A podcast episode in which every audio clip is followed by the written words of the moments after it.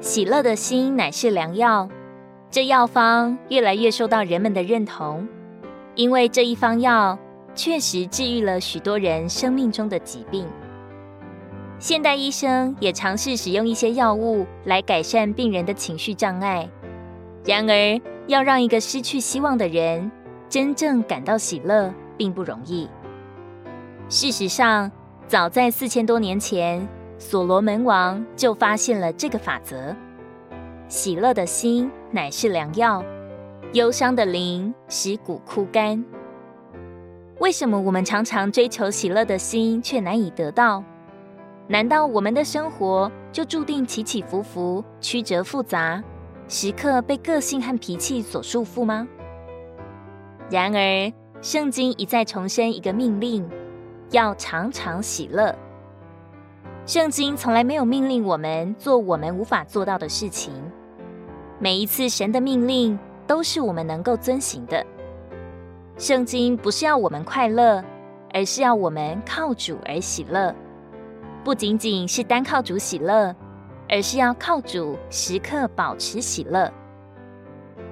诗篇四十三篇四节，诗人说：“我要到我最喜乐的神那里。”当人们与神相遇时，必定是喜乐的，因为神是喜乐的源头。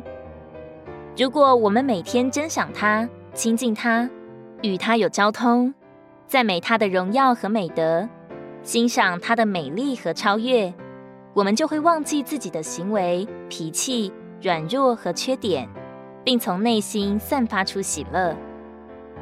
同伴们，如果你真心转向他，依靠他而活，无论处于何种境遇，喜乐的灵必充满你。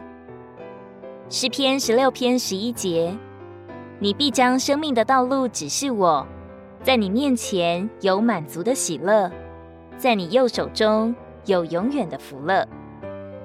在保罗的一生中，我们可以看到他喜乐的秘诀就在于不再是我，乃是基督。他认识到。在它里面有一个大能的生命，这生命充满了爱、光明、圣洁和公义，能带给他各种正面的情绪。这与他以前那充满痛苦和忧愁的负面生命完全不同。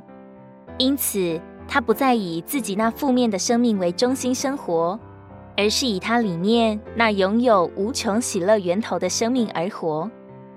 最终，他能在困难的境遇中劝勉他的弟兄们说：“你们要在主里常常喜乐。”我在说：“你们要喜乐。”同伴们，如果你真心转向神，凭借他的生命来活，无论处于何种境遇，你也必定被喜乐和圣灵充满。